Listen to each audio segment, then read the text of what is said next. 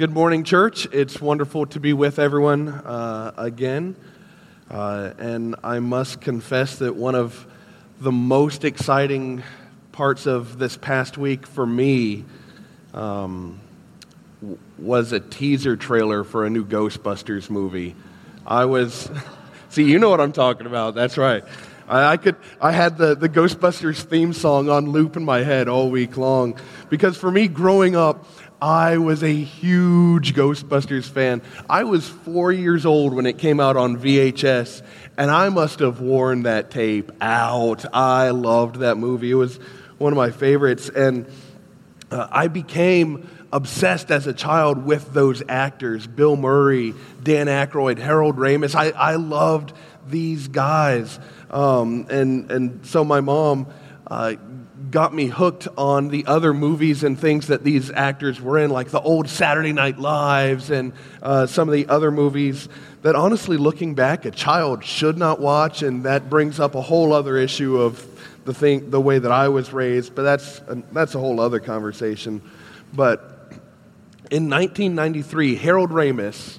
Uh, he was one of the Ghostbusters, Egon, but he actually directed the movie Groundhog Day with Bill Murray. And because of just the stress of that work relationship, it actually drew these two, or pushed these two uh, great comedic actors apart to where they did not speak to each other for the next 21 years. Years later, Harold Ramis was uh, was dying of a disease called autoimmune inflammatory vasculitis. Uh, and he didn't have much time left. And shortly before Harold Ramis died in February 2014, uh, Bill Murray actually decided to visit his old friend, which is a great story in and of itself because he knew the city that he lived in or the town, but he didn't know where exactly. So he just showed up to the police station with a box of donuts and bribed the police to lead him to Harold Ramis's house. It's a hilarious story. You should Google it. But anyway, so after 21 years, these two great actors who had spent a decade making great comedy movies together um, were reunited uh, in private. Nobody knows what they discussed, uh, but the people that were in the house knew that, uh, that it was good because these two men were laughing together after 21 years of being separated. Um, because Bill Murray's love for his old friend, whatever had driven them apart, Bill Murray's love for his old friend drove him to restore that broken relationship. And that's what the power of love does, to paraphrase Huey Lewis and the News the power of love. But it's able to restore broken hearts.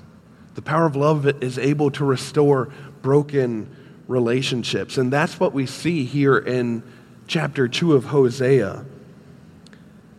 Is that God's love for Israel is more powerful than Israel's unfaithfulness to the Lord.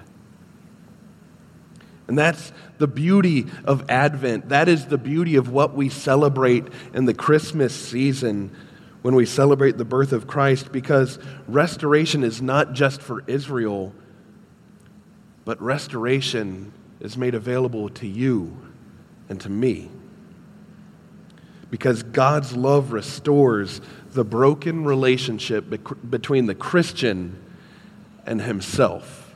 And I'll say that one more time if you're one of those note taking kind of people, but God's love restores the broken relationship between the Christian and himself. And this passage reveals three specific ways that God's love involves you in that process. First, in verses 14 and 15, that you have been pursued. In verses 14 and 15, you have been pursued.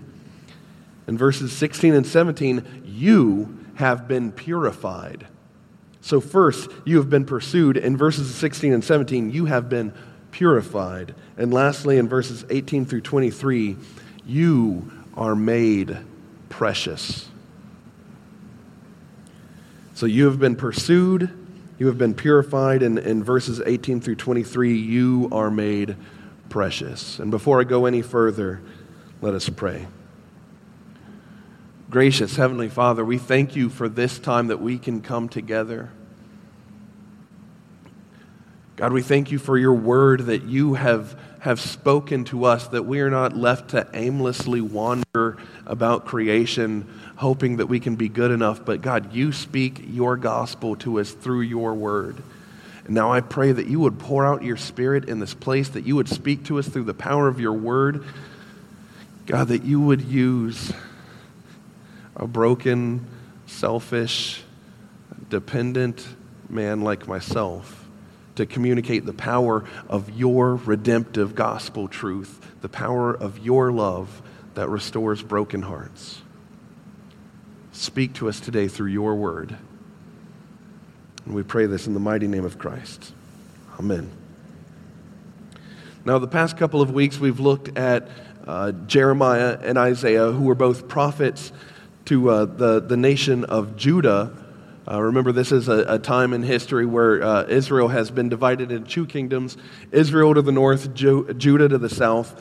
Uh, the past two weeks, we looked at, uh, we looked at them southern prophets, but this week we're looking at a northern prophet to the, the nation of Israel. And so Hosea is, is, uh, is preaching to the northern kingdom, uh, prophesying to the northern kingdom.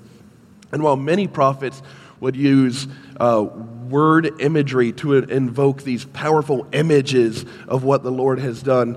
Hosea's life itself was used as an image depicting uh, the relationship between God and his people. And so Hosea was actually instructed to marry a prostitute named Gomer. So, for those of you who might be having a girl anytime soon, Gomer is a biblical womanly name. Uh, not very positive, but it's, it's there. Uh, but sow Hosea named, married a prostitute named Gomer, and they had one child together. And that child was Jezreel, meaning God will so. But Gomer has two other children, and Scripture does not list Hosea as the father. And these other two children, the first is Lo Ruhamah, which translates to no mercy or not pitied. And the second child is Lo Ammi, meaning not my people. So this is today's equivalent that if you were to have children today, that you would name them unloved and not mine. That's when you go to, to, to, call your kids in from playing in the street at dinner, say, unloved, not mine, it's time for dinner. You're calling your kind of your children back home. These, this was a, a physical representation in Hosea's own family of the broken relationship between Israel and the Lord. And so, as we see, God uses this broken relationship to reveal his love to his people and more than merely just stating words, God states that you have been pursued. Look at verse 14. Therefore, behold, I will allure her and bring her into the wilderness and speak tenderly to her. God is the one doing the alluring. It's not the other way around that we have to win God's affection. God takes the initiative the, the initiative on behalf of an unfaithful people with the heart of a prostitute, a heart that gives itself away to false gods, any other thing that appeals to our passions or our appetites. God does the alluring. He's the one that speaks tenderly. The Lord will romance his bride carrying on in verse 15, and there I will give her vineyards and make the valley of Achor a door of hope. And there she shall answer as in the days of her youth, as at the time when she came out of the land of Egypt. This giving of, of vineyards is a, a, a, a reference, a metaphor to not just the, the joy and pleasure of wine, but it's an income. The giving of, of vineyards is a sustenance of both uh, drink and support. It, it is a way to sustain. So the Lord is providing for his bride. But this reference to the valley of Achor, we, it doesn't get a whole lot of airplay in many churches, but it goes back to Joshua 7. If you're not familiar with your Old Testament history, uh, after uh, Joshua and the, the nation of Israel has raided Jericho, they were told that there were specific items that they were not supposed to touch, they were not supposed to take, because those were going to be burned as a sacrifice to the God. And it was, it was things like gold and silver, these precious metals. And there was a man named Achan who stole some of this gold and silver for himself that was supposed to be given over to destruction. And so, by a casting of lots, Achan was discovered, and the punishment was that Achan and all that belonged to him had to be dragged outside of Israel and not just stoned, but buried in stones. And so that pile of stones that they left there was named the Valley of Achor as a reminder of Israel's unfaithfulness to what the Lord had commanded for them. So, anytime they would pass that pile of stones, it wasn't just a, a small pile of pebbles, it was Achan and all that belonged to him. It was a massive pile of rocks and small boulders. It was a reminder of how Israel herself as a nation is unfaithful to God's provision. and God says, I'm going to take that reminder of unfaithfulness and I'm going to make it a door of hope. Because I'm going to remind Israel of the days of her youth, as when I brought her out of Israel. God's people being freed from, are not uh, brought out of Israel, brought out of Egypt. Because when the, when Israel was brought out of Egypt, they contributed nothing to that process. In fact, if anything, they, they were resistant, they were terrified, they were hesitant. But it was the Lord who continually brought these plagues and humbled Egypt so Israel would be released. The Lord was the one that out of his love freed his people. His love pursues his people. And in this relationship between us and the Lord, you and I are Gomer. You and I, as unpleasant as this sounds, you and I are the prostitutes in this relationship.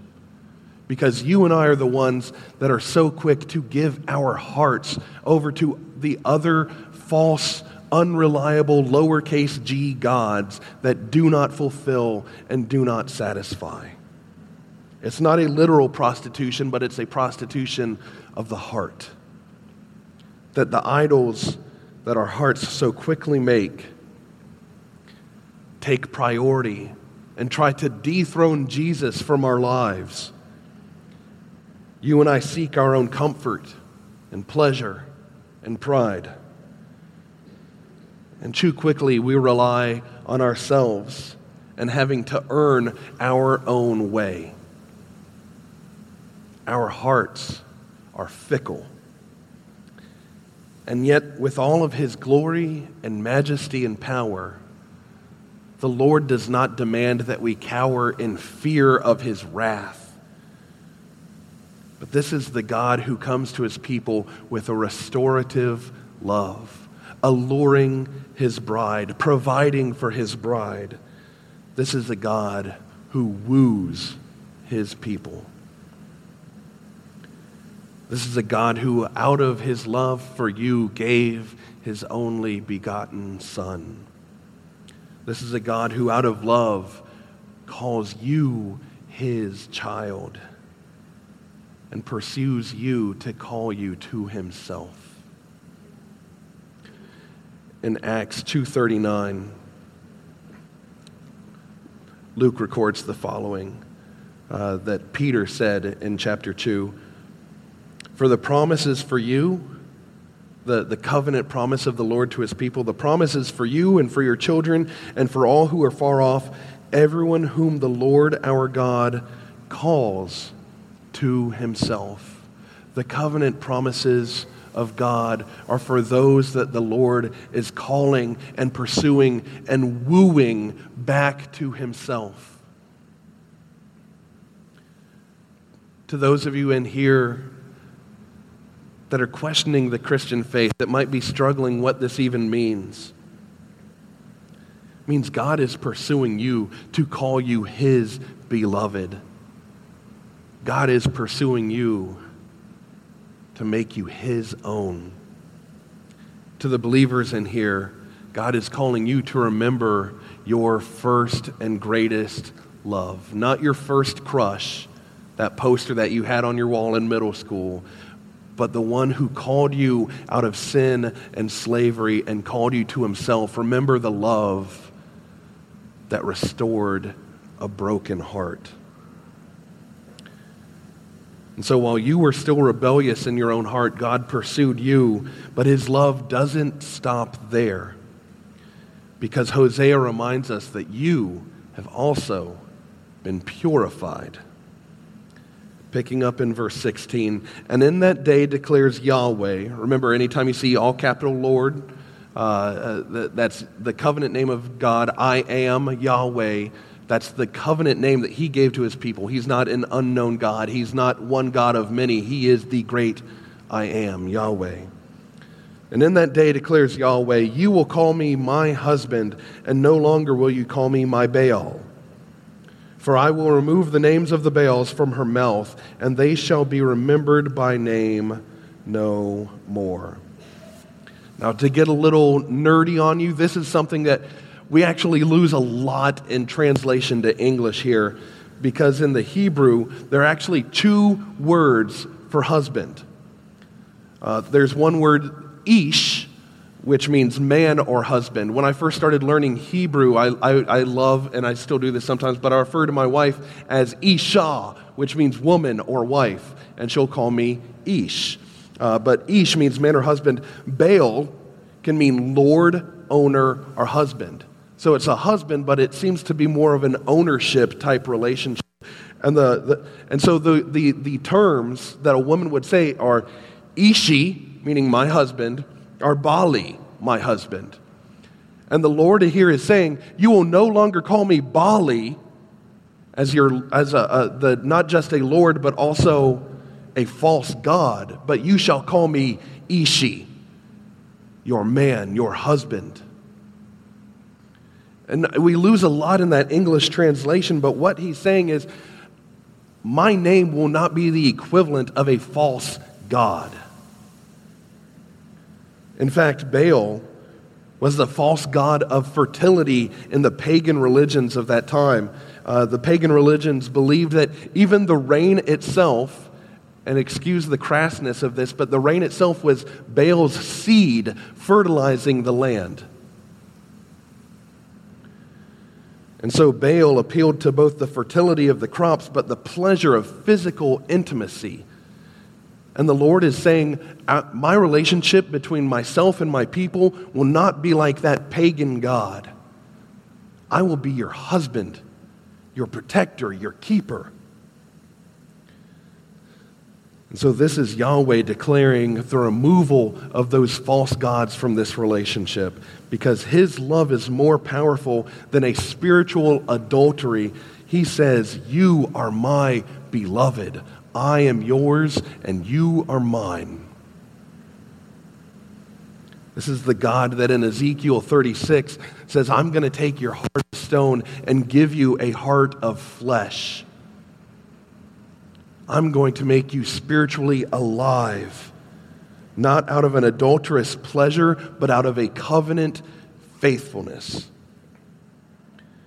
That the Lord is not your owner, but in this relationship, he, it is like it is the relationship between a husband and a wife. And as a, a husband type role, the Lord wants spiritual fidelity, faithfulness. And so he takes away the Baals from your mouth and he purifies you and calls you to walk in that purity.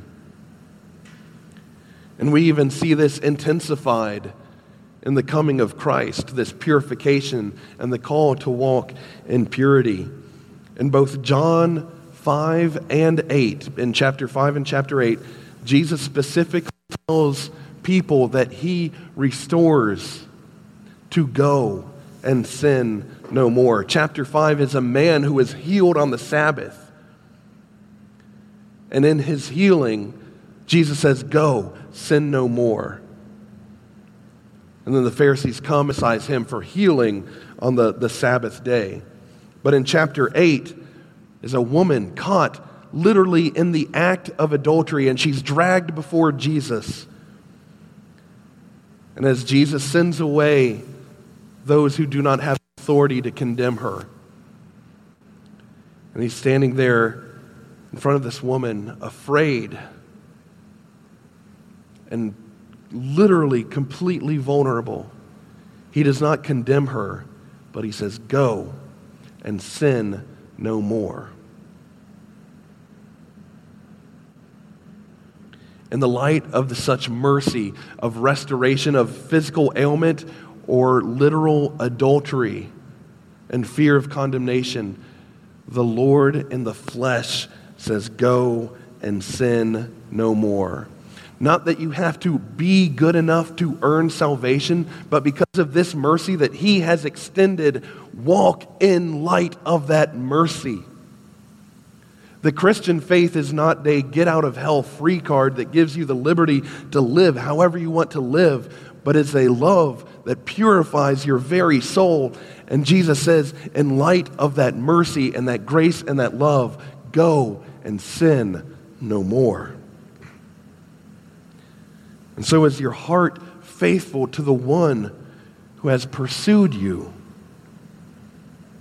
Not just your literal spouse, for those of you that are married. That's another conversation completely. But is your heart faithful to the God who has pursued and purified you? Because it's easy to talk the Christian talk, to put on the mask when you come on a Sunday morning but it's difficult. In fact, impossible to hide an unfaithful heart and spiritual infidelity in the face of an all knowing God.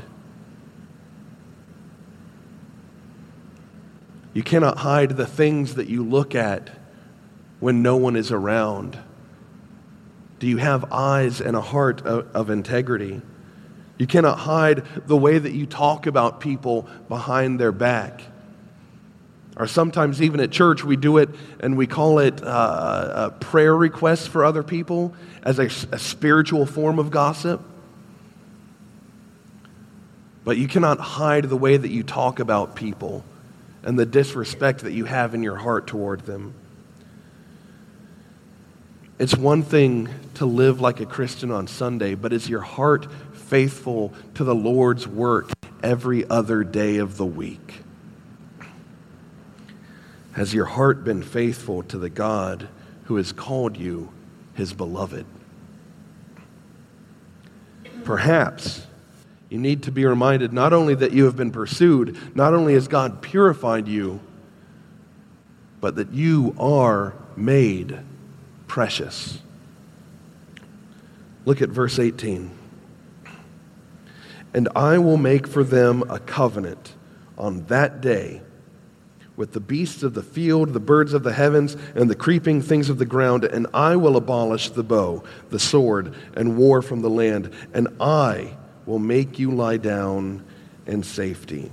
This covenant that he's referring to here uh, was actually first referenced in Hosea in chapter 1, in, in 110.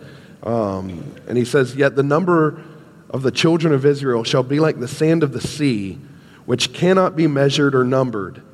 And in the place where it was said to them, You are not my people, it shall be said to them, Children of the living God. The covenant that he's referring to is a reminder of the covenant promise that was given to Abraham himself. That this broken relationship with God and an unfaithful people will make them the very children of a living God. And it even refers back further than that to the covenant with Abraham, going back to Genesis 1 and 2, where man has been given domain over the earth and its creatures. This is a reminder that God has instituted a covenant not because of anything that his people have done, but because even in, in spite of their unfaithfulness, God says, I will restore this broken relationship. This is a promise of a greater covenant to come, bringing true peace, that the Lord will be the one to bring peace in the land. Continuing in verse 19, and I will betroth you to me forever, and I will betroth you to me in righteousness and in justice, in steadfast love and in mercy. I will betroth you to me in faithfulness, and you shall know Yahweh. For those of you that were with us over the summer when we were going through the Psalms, this steadfast love right here is a, a reference back to that chesed love that the word steadfast love actually refers to the covenant love itself. The, the, that this is a God who makes the covenant promise to restore his people. That this covenant is given, the Lord will make you his in righteousness, justice, chesed, covenant love, and mercy and faithfulness, and you shall know Yahweh. This is a promise, not a, a, a, a, dangling of a carrot that maybe you might get something out of this, but that you will know the living God as your lover and redeemer. Look at the work that Yahweh is doing. He's already said he's going to allure his people, that, that you have been pursued. He's, he's removed the Baals from your mouth that you have been purified. And now he's saying that he will make this covenant. He will make peace. He will betroth you. And then he goes on. And in that day I will answer, declares Yahweh. I will answer the heavens, and they shall answer the earth. And the earth shall answer the grain, the wine, and the oil, and they shall answer Jezreel and I will sow her for myself in the land, and I will have mercy on no mercy. So the child who has been named no mercy, I will have mercy. And I will say to not my people, you are my people, and he shall say, you are my God. God will answer the heavens, and he will have mercy. And he says that you are my people. God's love is a restorative love that pursues and purifies, and it makes you precious because it makes you like Him, righteous and just, full of mercy and faithfulness. This is the love that we celebrate at Advent. That with the birth of His Son, Jesus Christ, God pursued a rebellious people a rebellious people with the hearts of a spiritual prostitute. And the, the very Son of God Himself took that sin and that guilt and that shame upon Himself as He was literally born to die in your place. And He rose again, giving you victory over sin and over death to declare you as the righteous, holy child of God. Peter reminds his audience in 1 Peter chapter 2 But you are a chosen race, a royal priesthood, a holy nation, a people for his own possession, that you may proclaim the excellencies of him who called you out of darkness into his marvelous light. Once you were not a people, but now you are God's people. Once you had not received mercy, but now you have received mercy. On the day that God declares you as His, you are His beloved. You are betrothed to Him. That's a fancy, old fashioned word that you are engaged and dedicated to the Lord, that that relationship will be fulfilled. That you are covenanted to Him now, and the fact that you are declared righteous. You're still working on your sanctification. No one in this room is perfect at this moment, but you're hopefully better today than you were last year. You are declared righteousness, or you are declared righteousness, righteous and walking in righteousness. And there will come a day when Christ comes again, and that covenant promise is fulfilled in completion. The enemies of God will be vanquished, the broken will be set right, and the Lamb will take place on the throne for eternity. And in that time, you will know eternal shalom peace in the presence of God. You will know true rest for your very soul in the presence of the King of all kings who has made you his own, his beloved. You are made precious by the blood of God, by the blood of Jesus Christ. And this God says, You are my people and people of God. You can say, You are my God. And so today, I don't know where you stand in your faith. I don't know what kind of questions you are, are wrestling with, are struggling with. But I have to ask do you struggle to believe that you are even worth pursuing? Are you living with the heart of a spiritual prostitute, unfaithful and following every whim and passion and desire that crosses your eye? Or do you know this God who passionately pursues his people? Have you turned from false gods to faithfully follow your Redeemer, this God who purifies you for himself? And do you rest in the knowledge that you are viewed as precious in His eyes because of the redemptive work of Christ done on your behalf? How then will you choose to live? Let us pray. Gracious Heavenly Father, God, we confess that far too often, we give our hearts away to everything that distracts us from you more often than we care to admit.